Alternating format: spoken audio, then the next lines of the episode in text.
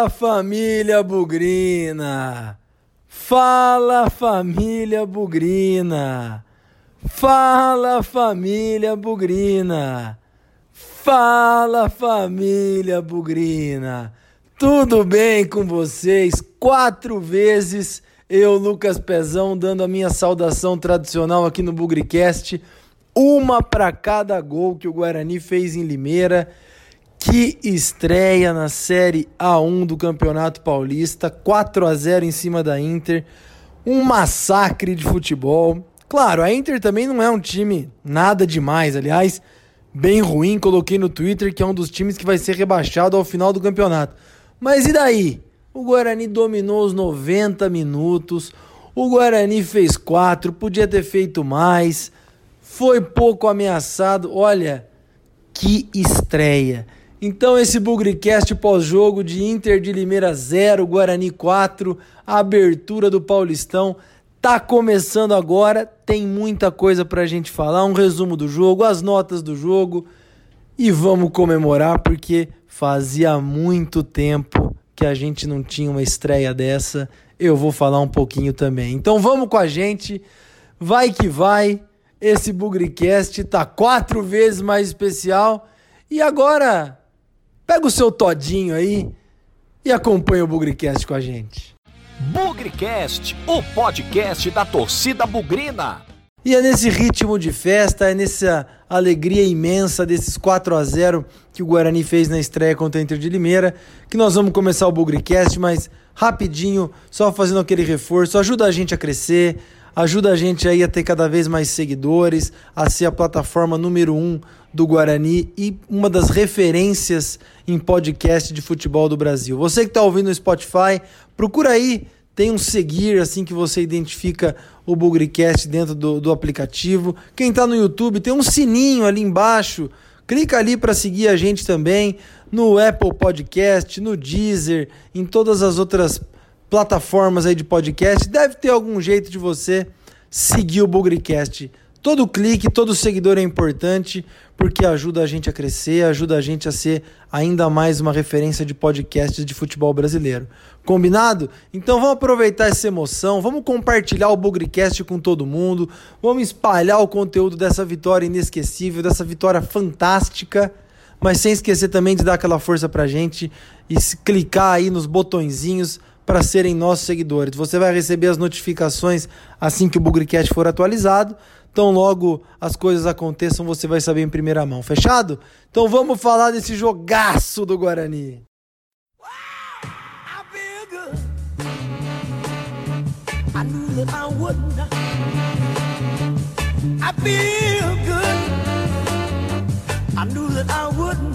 I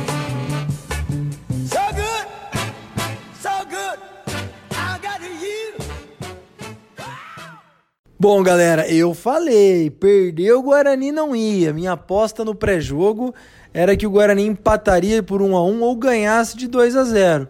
Fiquei ali meio em cima do muro, não escolhi exatamente um resultado nem um placar, mas o cheirinho, aliás, o cheirinho tá na moda, hein?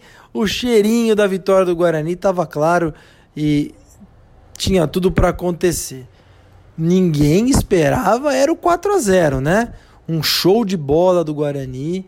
É, acho que os primeiros minutos ali foram de pressão da Inter. Tivemos, por que não, uma grande sorte aí com um chute que o Jefferson Paulino quase tomou um piruzaço no primeiro lance do jogo. Talvez a história poderia ter sido muito diferente. E é muito cedo para a gente falar, mas eu traço um paralelo. Durante o jogo, essa cena me veio na cabeça. Para quem se lembra, na campanha do Guarani em 2009 do acesso, o jogo contra o Fortaleza. O Guarani fez quatro gols fora de casa, ganhou de 4 a 2 mas o Fortaleza teve um pênalti perdido que o Douglas defendeu. Se eu não me engano, quando o jogo estava 1 a 0 para o Guarani ainda. Se aquela bola tivesse entrado, talvez a história do Guarani no campeonato tivesse sido outra, tivesse sido diferente.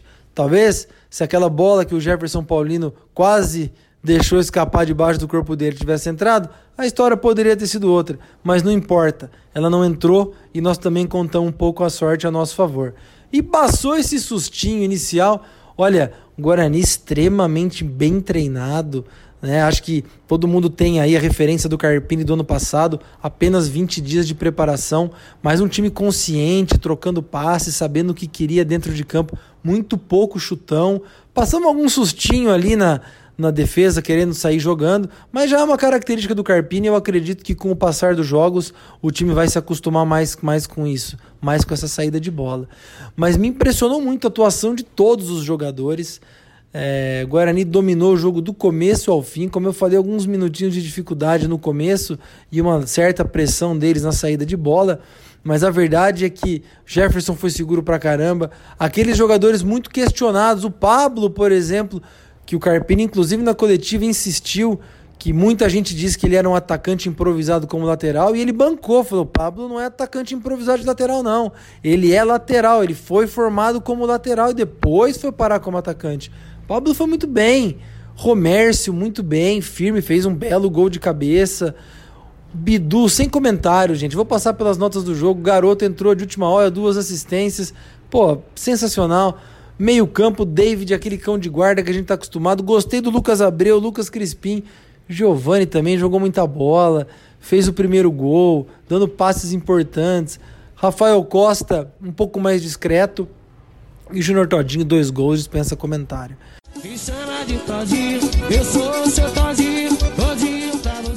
Mas a gente estava acostumado a ver um time, não vou falar desorganizado, porque o que aconteceu na Série B foi um caos, né? Três treinadores e, enfim, é, jogadores entrando e saindo, falta de padrão tático até o Carpini chegar e organizar a casa. Mas dessa vez, eu acho que até cheguei a comentar algumas redes sociais por aí.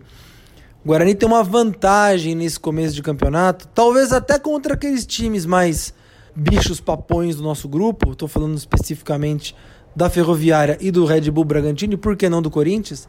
Porque o Guarani está começando um trabalho, não é do zero, principalmente da comissão técnica. Hoje nós jogamos com a comissão técnica do ano passado, que já conhecia os jogadores, e com cinco jogadores titulares praticamente do ano passado. Então essa base, num começo de campeonato, faz diferença. Bem treinada, como pareceu ser e, e como demonstrou durante o jogo, faz a diferença. E com reforços que agreguem, faz mais diferença ainda. Todos os gols foram marcados por jogadores que acabaram de chegar, mas aquela consistência da defesa, aquele entrosamento, tentativa de saída de bola, tudo isso é um pouco do fruto da manutenção do trabalho do ano passado, incrementado, claro, pelos conhecimentos do Carpini, por tudo aquilo que ele entende e acredita de futebol. Foi uma partida espetacular. Eu assisti com meu pai e, pô, depois o Guarani fez 3 a 0 eu falei, cara, se quiser faz 4, faz 5, faz 6. Ou se quiser tirar o pé, o jogo já tá ganho. Agora é trabalhar com os... Até brinquei com ele. Tira quem tá cansado, poupa, descansa, coloca os outros para ganhar ritmo e vamos pensar no próximo jogo. Eu não lembro da última vez que o Guarani foi tão superior é, num jogo com uma vantagem tão grande. Até fiz uma brincadeira no Twitter. A última vez que o Guarani ganhou um jogo fora de casa, numa estreia de Paulistão, 1997. 23 anos atrás, nós ganhamos de 4 a 1 do Juventus, lá na rua Javari. Dois gols de Ailton, dois gols de Paulo Isidoro. E aí eu voltei um pouco mais no tempo e pensei, pô, e a última vez que o Guarani fez 4 a 0 fora de casa? 2006, Copa do Brasil contra o modestíssimo Potiguar de Mossoró. Então veja como faz muito tempo que o Guarani não faz uma atuação dessa, não enche a torcida de esperança, não enche de expectativa aí.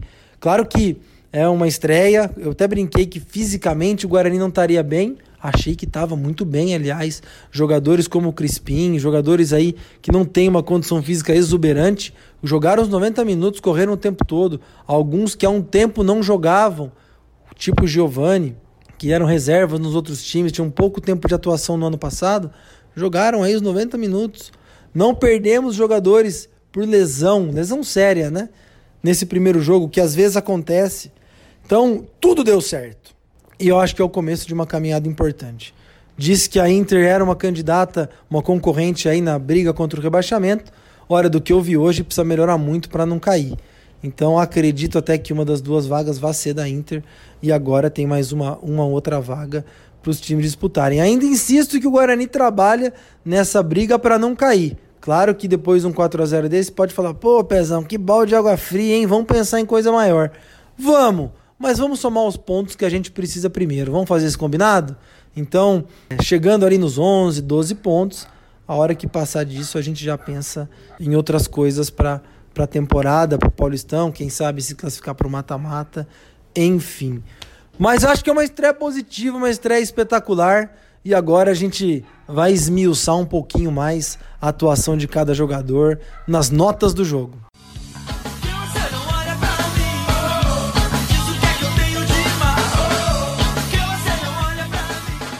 Então vamos começar as notas do jogo aí pelo, pelo gol. O goleiro Jefferson Paulino, para mim, correu um risco no primeiro lance, como eu comentei. Mas fora isso, saídas de bola pelo alto importante, defesas sólidas. Acho que não comprometeu, também não foi lá tão exigido assim. Muito chute fora da área foi para fora. Vou dar nota 6,5 para o Jefferson Paulino. Pablo, boa atuação na lateral direita. Carpini insistiu na coletiva de forma correta, dizendo que ele não é atacante que foi improvisado como lateral, e sim é um lateral de origem. Gostei muito do apoio dele. Acho que a torcida de forma geral gostou. Uma das boas surpresas da noite. Nota 7 para o Pablo. Na dupla de zaga, Romércio, outra grande surpresa, hein? A julgar pelas opiniões dos torcedores do Curitiba, a gente estava contratando um bonde gigante. Romércio foi bem, Romércio deu rebatida, antecipou, cortou por baixo, cortou por cima e ainda fez o segundo gol. Então vou dar a nota 8 para o Romércio, uma grande atuação, um bom cartão de visitas e um boas-vindas para a torcida. Bruno Silva foi bem, sólido como a gente conhece, bom tempo de bola, aquilo que a gente já sabe que ele é capaz de fazer, foi o capitão do time. É, não comprometeu, não foi uma partida exuberante também, mas foi bem, então por isso vai levar a nota 7, boa atuação. Lateral esquerdo Bidu, para mim, um dos melhores em campo, é, não vai ser o nosso bola cheia da vez. Bidu entrou de última hora, Thalisson se lesionou, não se intimidou e deu simplesmente assistência para os dois primeiros gols. Saiu com uma pancada na cabeça, mas esse cara não pode sair do time. Por mais que ele ainda tenha coisa para desenvolver, para melhorar, é um garoto, mas ele não pode sair do time. Nota 7,5 para o Bidu. Grande atuação da nossa prata da casa, nossa revelação. Outro jogador que importante, aquele papel carregador de piano que a gente está acostumado, o David. Presença de meio de campo, firmeza, solidez, desarme, saída de bola. Gosto muito do jogador, ele é regular, faz exatamente o que o Carpini pede, tem uma função importantíssima no esquema dele.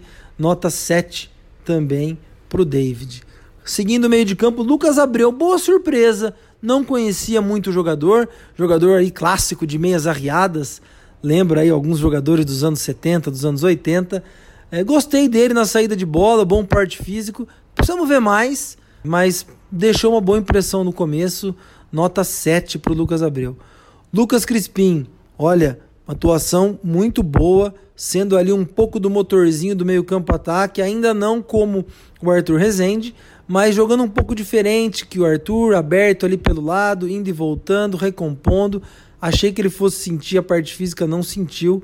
Gostei muito do Lucas Crispim. Ele pode exercer um papel de liderança e de protagonismo que no ano passado ele não exerceu. Era um jogador ali mais para compor o meio de campo.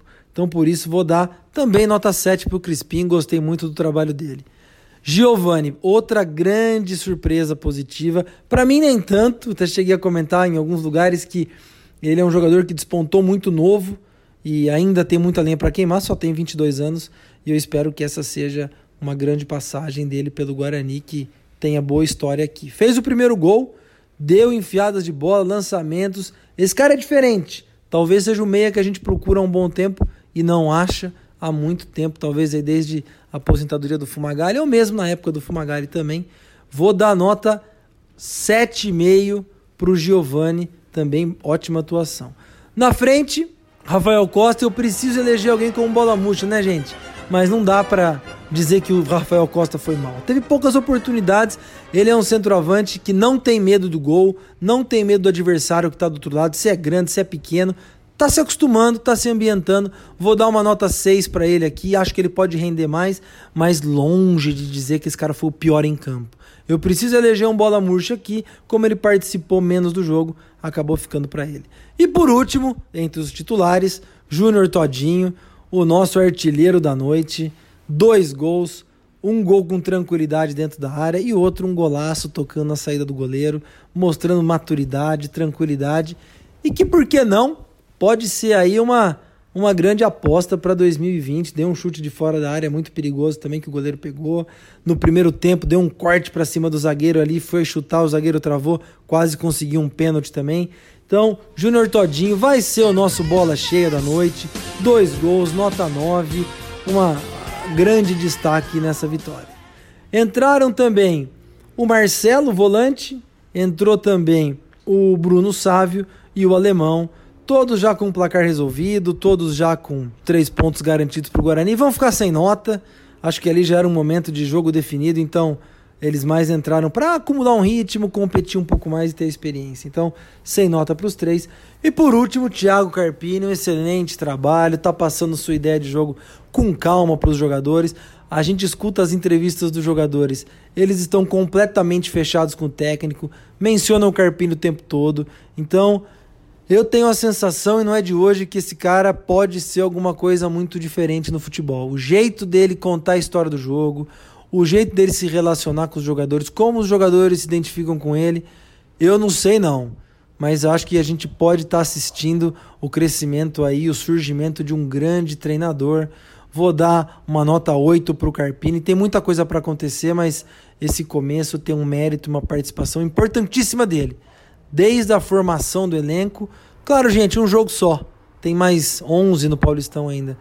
Mas também da forma como o time joga, porque é um time que hoje mostrou o que queria fazer, sabia o que queria fazer dentro de campo.